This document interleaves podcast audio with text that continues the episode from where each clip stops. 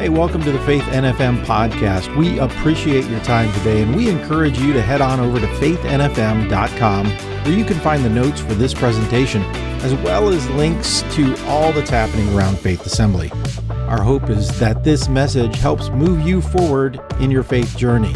Well, have you ever started something and didn't want to finish it? Anybody ever been there? Like, you know, you struggle with the commitment of it. I have. Uh, I'm a big gamer and uh, love board games, love hanging out with my family. And I don't know about you, but this game is one of those games. Monopoly, that man, a good game of Monopoly could last for a couple hours. Uh, you know, the whole idea is to get the money to, uh, you know, go past, advance past go, accumulate Park Place, maybe acquire, maybe you're one of those people who like really like the railroads, you know, and you always lose and you wonder why. But anyways, anytime anybody's like, hey, you want to play Monopoly? I'm like, where's the closest exit, right? Commitment. Commitment to uh, kind of f- uh, finish the game out. How many of us have ever struggled with commitment in life? How many of us ever, you know, we enter into something and we don't want to complete it? You know, a lot of times maybe Monopoly kind of relates to life because, you know, there's this place called jail there. There's maybe you've been there, been like, oh man, what next? Maybe you're you're living paycheck to paycheck and you're going through life and you're like, I just can't accumulate the right kind of items I need in my life for fulfillment, and you're struggling with commitment.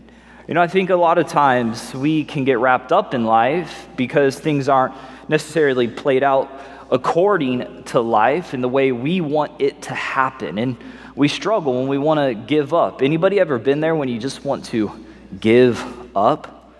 Today I want to talk to you about this idea, advance with commitment. Everybody say commitment. commitment. Say it loud and proud, commitment.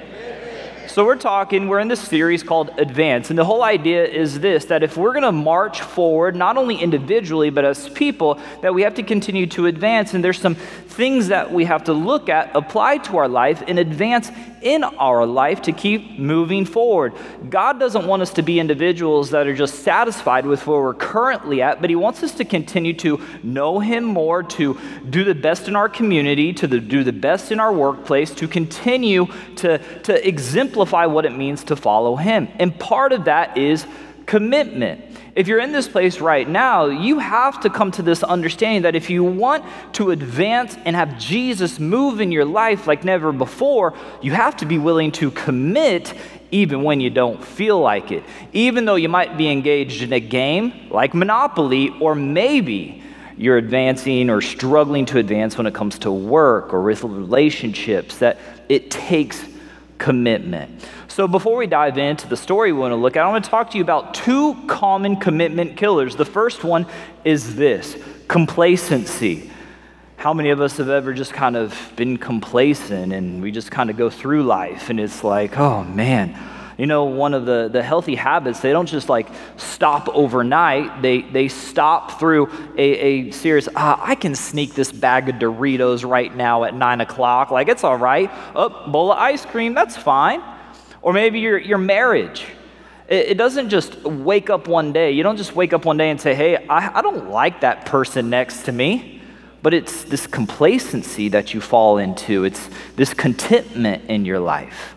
We just kind of wake up, and whenever we start kind of viewing life as this thing where we just go through the motions, complacency just kind of inhibits us to stay committed like we should be. Another way that we kind of kill commitment is this is through guarantee. We want to stay committed if you can guarantee me you fill in the blank. I'll stay committed to the team if my kid gets this certain amount of playing time.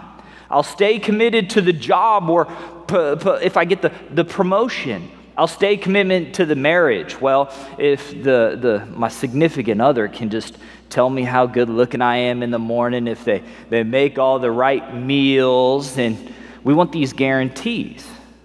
And that just inhibits and, and kills, and, and we, we struggle with commitment when we get complacent and when we live life for a guarantee. So I want us to understand this. Before you can move forward successfully, know what you're committed to completely. That if you want to move forward and be successful and, and really have God show up in your life and really live a committed Christian life to advance, you have to know what you're completely committed for and committed to. So when we talk about it, it comes from Psalms 37 5 that the psalmist puts it very plainly for each and every one of us commit everything you do to the Lord, trust Him, and He will help you. And He will help you. Now, we uh, like to look at different translations that say a lot of the, the majority principle, and I love how the ESV puts it in Psalms 37 5. Commit your way to the Lord, trust in Him, and what? He will act. So he will help, he will act, he'll work on our behalf. But what do we have to do? We have to commit to the Lord. Now, there's this lens that half the time that we can kind of fall into, and it's this. We get life and we make it busy, right? We get involved in work, we get involved at school, we get involved in relationships, and we set our own agenda, right? We say, hey, this is my agenda. God, now come and fill these voids in my agenda. Help me with work. We almost have to flip that upside down to say, hey, God, I'm going to commit everything to you, and now what do you want me to do? You get what I'm saying? Where there's two different sides of thinking right there. Sometimes is we fill our agenda when really we should start with God. You fill our agenda. So when it comes to commitment, we have to always be asking ourselves Am I leading with God's agenda or is it my agenda and I want God to backfill whatever I'm missing out on? So, today, what we'll be talking about as we advance with commitment, we're going to be looking at this story coming from the book of Nehemiah. And to give us a little perspective, uh, just a little background to it, Nehemiah was this uh, cupbearer and uh, the Israelite nation, they were um, under oppression. I guess they, you would say they were exiled into uh, Babylonian when they came and conquered, and they moved forward. And then we find the Persian Empire comes and conquers Babylonia. And then we find Nehemiah he has this strain. He's feeling like he's hearing what's happening in his home country. He's displaced, he's not in Jerusalem, and, and he feels that, hey, God's calling him to go rebuild the walls over old Jer- around Old Jerusalem because the city's been conquered. And so we see this radical commitment in Nehemiah's life where he had to really take possession of it. And to give us a little background to it, I want to kind of show this map, and you can see, you can draw attention. This is the, the walls, essentially, that Nehemiah would build. This is the map. So we have Nehemiah's Jerusalem, we see where the temple was, and then we see all of the work that was done. Now, this is a miraculous move of great commitment, of great individuals, of a great team effort by the Israelite nation. It starts at the sheep gate and, and it works all the way around where these different clans, these different families would go and build different sections of the wall and different sections of the gate. They had great commitment. Nehemiah led with great commitment, and we're going to look at how he did that and advance and apply it to our life. I mean, he used all sorts of different peoples from different walks of life. Hananiah, down here in the red, you can kind of see, Hananiah was a person that made perfume, fragrance, and yet he gets on mission with Nehemiah because Nehemiah was so committed, so devout to what God's placed in his heart. So, when we advance with commitment, we can do amazing things on behalf of God. And I want to encourage you right now, wherever you're at, that part of following God is saying, hey, I'm going to have this relentless commitment to who He is in my life so I can do what only He can do in life. So we have to continue to say, hey, I'm going to live a committed life. I'm going to do what He's called me to do. So I want to dive in. So, how do we advance with commitment? First is this we have to own the commitment personally. Own the commitment personally. You cannot have someone else own your commitment. Someone else can't want your marriage for you. Someone else can't want your, your job responsibilities to, to grow and, and you become promoted. Someone can't do that for you. Someone can't have your goals. Someone can't have your aspirations. No one can own that except for you. Until we come to this understanding that, hey, you know what? What am I committed to? What am I owning? You won't be able to successfully move forward. We see in Nehemiah chapter 1, verse 3, he gets the news what's taking place isn't very good in Jerusalem. So this is where, verse 3, they said to me, Things are not going well for those who return to the province of Judah. They are, not, they are in great trouble and disgrace. The wall of Jerusalem has been torn down, and the gates have been destroyed by fire. And this is Nehemiah's response. He says, When I heard this, I sat down and wept. In fact, for days I mourned, fasted, and prayed to God of heaven, and then I said, Nehemiah, what's he do when he hears that Jerusalem, his home, is is fallen apart, that there's disgrace, that there's oppression there, that things aren't getting better. He wept. He was sad. He mourned. He prayed. He fasted. He was serving as the king of, he was serving as King Xerxes, cupbearer at this time. And, and if you know the story a little bit, he approaches the king and, and he, he looks sad and, and he's and he's troubled. And, and this is very alarming in this context because you're never supposed to be sad in front of the king, but he was so plighted with what was taking place. He owned, even though he may not have been, been, been hooked there or uh, uh, maybe been necessarily connected there he, maybe it wasn't his responsibility. No one was like, hey, you need to go exactly do this. But he steps up and he says, hey, I am committed to this. He was moved by it emotionally. He mourned. He fasted. He prayed for numerous days. And then he has the bold enough courage to say, hey, I need to address this. I need to handle what's happening in my home country. He gripped it and he committed to it personally. See, no one can want your walk with Jesus more than you. No one can want to show up to church more than you. I tell my, my kids all the time, and I encourage parents in here, we set the precedent for commitment to the church.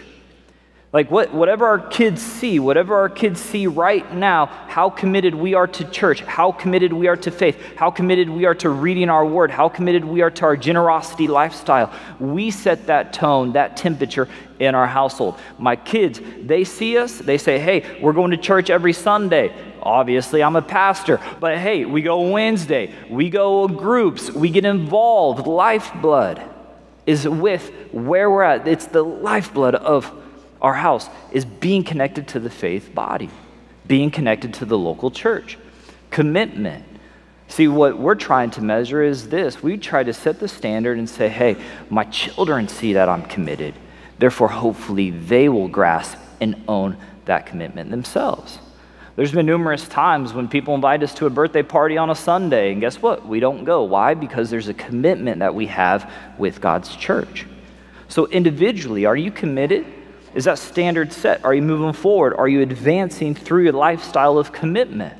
But as a church, we also are committed. And two of uh, uh, two primary scriptures where we find our commitment, the first one comes from this the great commandment that Jesus leaves his disciples and his followers. In Matthew chapter 22, verse 37, it says this Jesus replied, you must love the Lord your God with all your heart, with all your soul, and with all your mind. In verse 38, we see this is the first and the greatest commandment. A second is equally important love your neighbor as yourself. And then we also see in verse 40 the entire law and all demands of the prophets are based on these two commandments. Everything love your neighbor, love God. Everything, commitment, everything we do comes from that. It's the starting point. I'm committed a lifestyle. My walk is committed to the Lord. But we also see this other scripture known as the Great Commission, where we get our purpose also as a church is this Therefore, go and make disciples of all nations, baptizing them in the name of the Father, the Son, and of the Holy Spirit. Teach these new disciples to obey all commands I have given you. So that's what we're, we, we, we drive our whole ministry around. Our whole church is around these two the Great Commandment and the Great Commission. So we kind of pull five five, uh, I guess you say, ministry principles from that. As a church, this is what we're about. We're about worship. Everything we do, we want to worship God from our song to our prayer to our teaching to our groups to our classes, with our kids' area, our youth area. We are committed to worshiping God. That's where we get you must love God with all your heart. Secondly, we also see ministry that we are a, a, an entity, a club, an organization, the only one that exists for the people who do not yet know Jesus. So, our ministry to be the hands and feet of Jesus, to love uh, our neighbors as we love ourselves.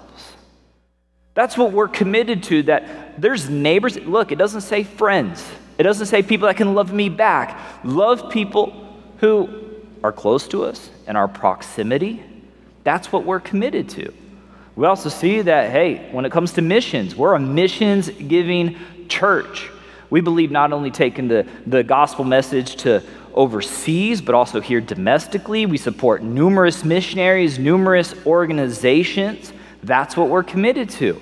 Not only are we committed to giving every year to missions, but we want to live a lifestyle of generosity where we give more to missions. When we give more to missions, that means the gospel goes further. Sociologists, scholars believe that in 12 years, every people group, every tribe will at least heard some portion of the gospel, my friends. And we're committed to that. What if we could do that in six years? What if we could have some bold audacity to say, hey, no matter what, people, I'm going to give so people can hear Jesus. That's what we're committed to missions. Fourthly, we also were committed to discipleship, to teach those, to teach these new disciples to obey all the commands. That's why we have classes, that's why we have groups, that's why we say get involved, that's why we say serve, because sometimes the best school is when you're actually doing things.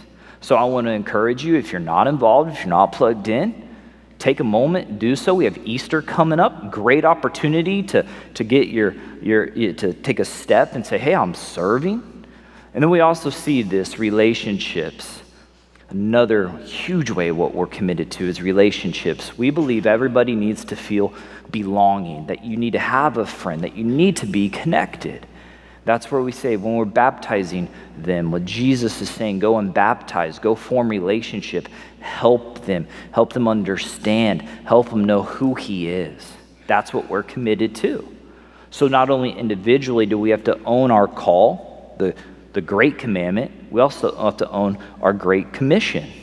So as a church and individually, we advance with commitment when we own that. Our church owns those fivefold principles of ministry.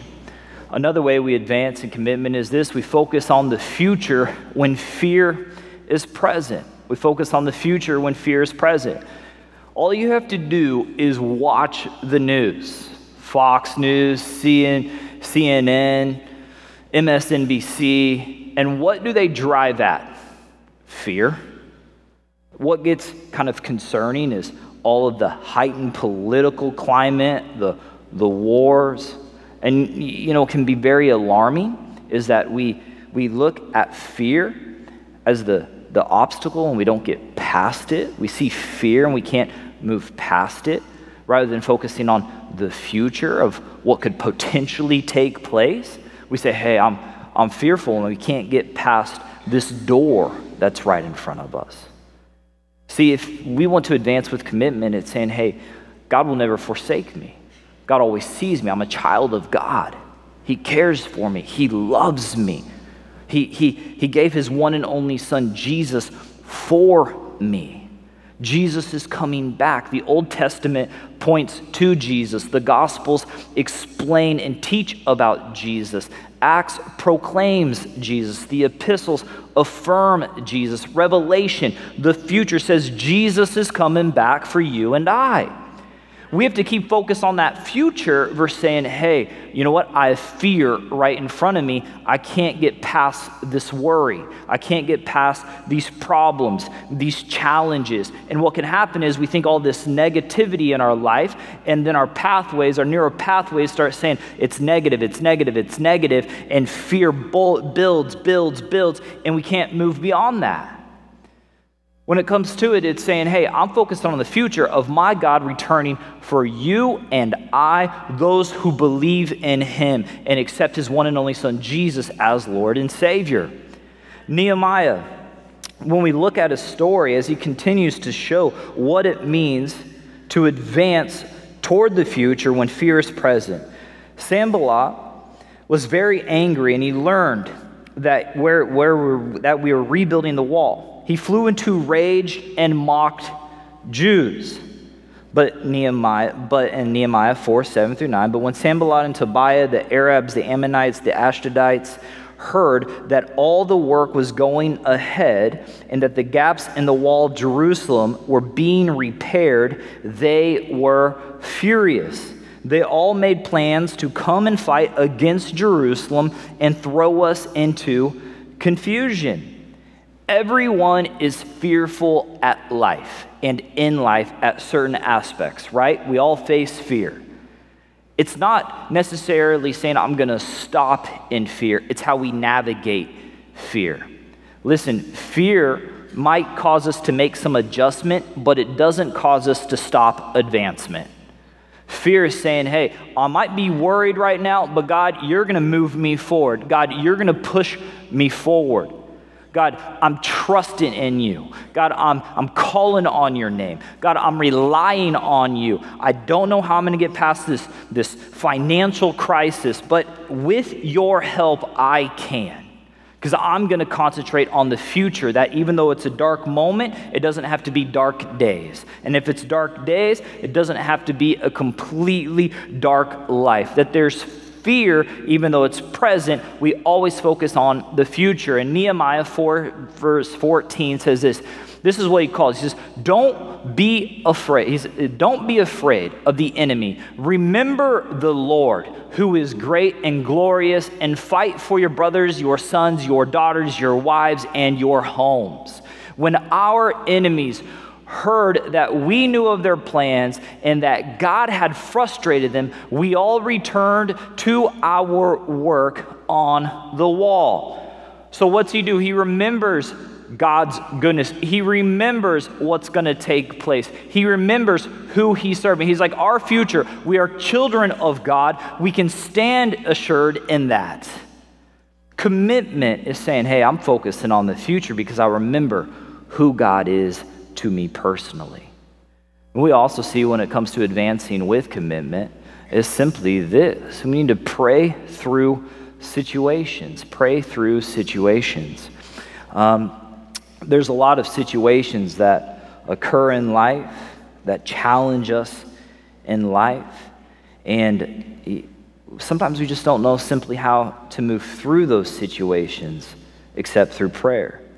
I like how Tyler Staton, he puts it this way. He wrote this amazing book. I would encourage you to pick it up, Praying Like Monks, Living Like Fools.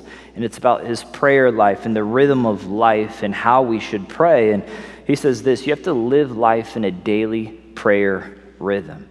And I thought that was so good because so many times we get out of rhythm in our prayer life and we just tack on prayer whenever we can. It's kind of like this illustrated. If you start on a walk with a friend and how many of us have maybe ever done this before? You go on a walk with a friend, but you know, a lot of times you talk throughout that whole walk, right? Sometimes in our prayer life, though, what happens day in, day out, we maybe start in the morning, we say, Hey, God, how are you doing? And we're going on that walk, and the only other time we talk to that person at the end of the walk is, is or the only other time we talk to that person at the end of the walk. So there's these moments, there's these times where it's saying, Hey, how is my rhythm? Uh, uh, uh, Hebrew rabbi, they would pray in the morning, they would pray in the middle of the day, they would pray in the evening. That was their rhythm. So are you praying through every situation? When, when harm is there, are you praying through it? When good things are happening, is your rhythm to continue to pray for it, to pray through it?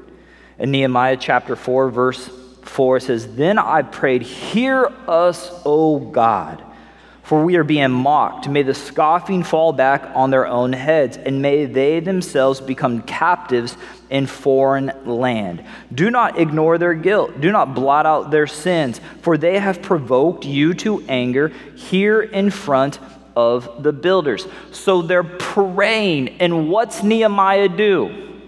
Or, I, I mean, the oppression. What's me Nehemiah do? He prays. In the midst of the battle, what's he do? He prays. When his life's being threatened, he prays. We also see numerous prayers throughout Scripture in Hezekiah's prayer. When it comes down troubling times, Hezekiah, Hezekiah says, Bend down, O Lord, and listen. Open your eyes, O Lord, and see. Listen to the words of defiance against the living God. We also see when it comes to Daniel's prayer, prayer of forgiveness. How many have known that we all need to learn to forgive? When Daniel is praying, he's praying on behalf of the Israelite people here and earlier in, in Babylon. And he says, In view of all your faithful mercies, Lord, please turn your furious anger away from your city, Jerusalem, your holy mountain, all the neighboring nations that mock Jerusalem and your people because of your sins and the sins of our ancestors. O our God, hear your servant's prayer. Listen as I plead for your own sake. Lord, smile again on your desolate sanctuary. So, today, what do you need to pray? What situation do you need to pray through? Maybe you have adult children that cause you grief, pain. Are you praying constantly through that situation? Maybe you're raising kids and there's some fear that's taking place in life. And, and man, is it, is it public school? Is it private school? Like, what are they going to go and learn through? What are they getting on their devices? And, and you're struggling with that. What are you praying through? Are you praying through that situation? Maybe it's in your marriage, and we're talking about commitment today, and you know where your marriage is at. You know some of the struggles that you've had, and, and you're like, hey, where am I really at in this commitment life? Maybe you need to pray through that situation. Maybe there's moments where you're saying, hey, I just want to quit my job. I just want to give up. I just want to hole up. And maybe you need to say, I'm going to pray through this situation. You know, growing up, I remember I would, there's this uh, lady who'd always, I, I, can't ever remember her name, but growing up in my home church, she'd always be like, she'd look at me every Sunday morning, we would shake hands, she'd be like, hey, I'm praying through you. I'm praying for you. I'm praying for you. God's gonna move. God's gonna, God's gonna continue to work. I'm praying for you. I'm praying for you. I'm praying for you.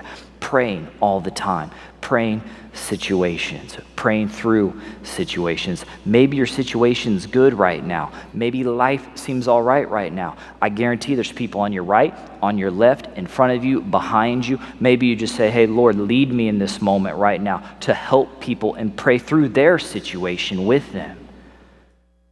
We need to pray through the situations. We advance with commitment by always maintaining that I'm going to pray. I'm going to pray through the situation. And then Nehemiah teaches us this when it comes to advancing. Finally, is commit with grit. Commit with grit.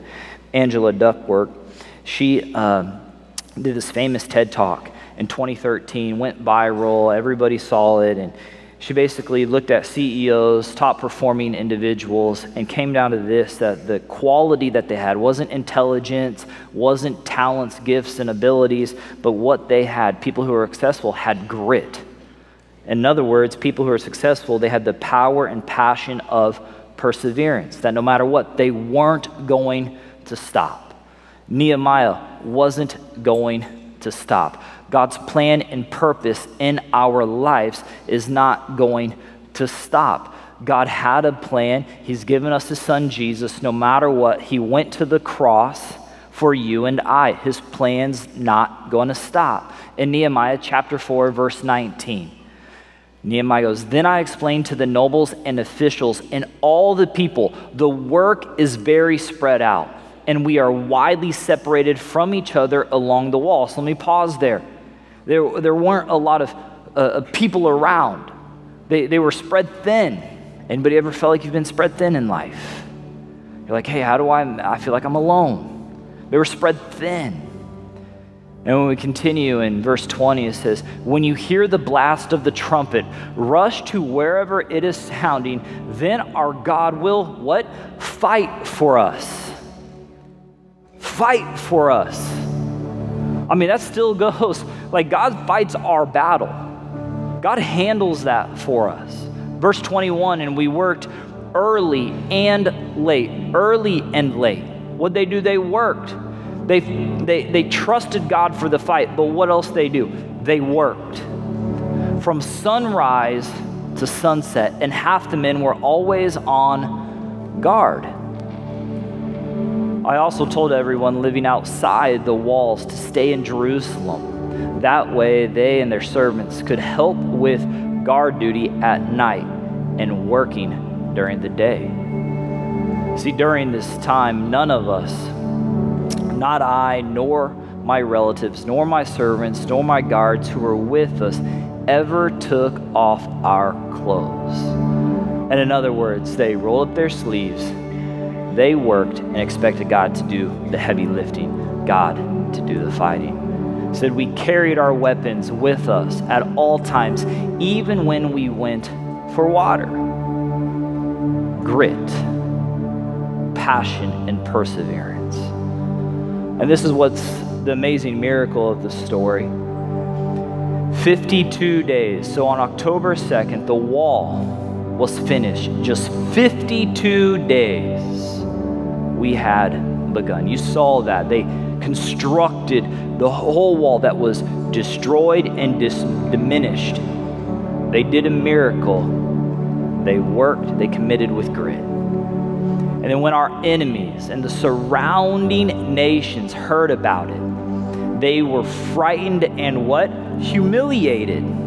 They realized this work had been done with the help of our God.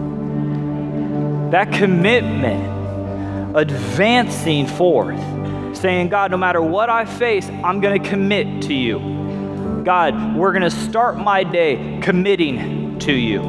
That as a church, we're going to remain worshiping Him, committed to Him, ministry with Him. Everything we do as a church, we're going to focus on missions. We're going to focus on relationships. We're going to commit everything to Him. No matter what we're up against, no matter what might come our way individually as a church, what are we going to do? We're going to commit to God. How are we going to advance?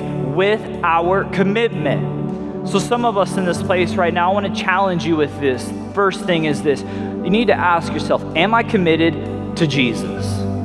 Scripture says when you commit to Jesus and you make him the Lord and leader of your life, when you believe that he died on the cross, rose again three days later by the power of God, therefore, therefore uh, destroying, dismantling sin that we are bound by because he took our place and when we believe in Jesus, we are now set free. Simple as that. So when we pray in this moment, this is what I'm going to ask you to do. Say, hey, have that conversation with God. Lord, I want to commit. I want to believe in your son Jesus and his work of what he's done. If he died on the cross, I want to believe that he went to the cross for my sins. When we do that, when we get done praying, I'm going to ask you, we'll have our prayer team up here. We want to journey with you as you understand what it means to follow Jesus. But we also understand this that there's many of us, most of us have a relationship with Jesus. But maybe there's an area in your life where you're struggling with commitment. Maybe it's your marriage, maybe it's generosity, maybe it's relationships, maybe it's work, maybe you just don't want to get in a healthy habit of of showing up to church. Maybe there's things that are distracting you right now. We're going to pray for that commitment as well. We have a prayer team. After we get done praying together, they want to pray with you. They want to call on the Holy Spirit with you. They want to help you. They want to lead a life and journey with you so that you're not doing this all by yourself. Notice Nehemiah wasn't all by himself. He had families, he had tribes that partnered with him to help him advance in commitment. But, church, we are going to continue to advance the gospel message into Southwest Florida. And we're going to do so by showing everybody our great commitment. So I'm going to ask everybody to stand with me. Let's pray together. Lord, we give you this time right now. We worship you. We call on your name for those who are committing to you, for those who are uh, uh, making a decision. Lord, we pray especially for them. Lord, give them the boldness to take a step forward and come down forth to our prayer team. Lord, we also pray for those right now in this place who uh, are, are, struggling with commitments in different areas of life. Lord, give them an infusion, their Holy Spirit. Lord, may you just lead, guide, and move in their lives. In your great and holy name, we all say, Amen. Hey, we are going to dismiss service at this moment, but I want to invite you if you need to pray and have someone stand with you in prayer on this area of commitment, right here, we have our prayer team. Don't hold back. Come forward. We know our God is good. And secondly, we just want to highlight just a couple things before you're dismissed today. The first one is this if you're new here, we'd love to start a relationship with you. We would love to to have a journey with you because we know if you're looking for a home church, you found it because we are excited of what God's going to continue to do. And then, secondly, thank you so much for your generosity today. We pray that you continue to lead a generous lifestyle. Have a great day. Thank you for being here, Faith. Our prayer time is open for you right now. Take care. We'll see you.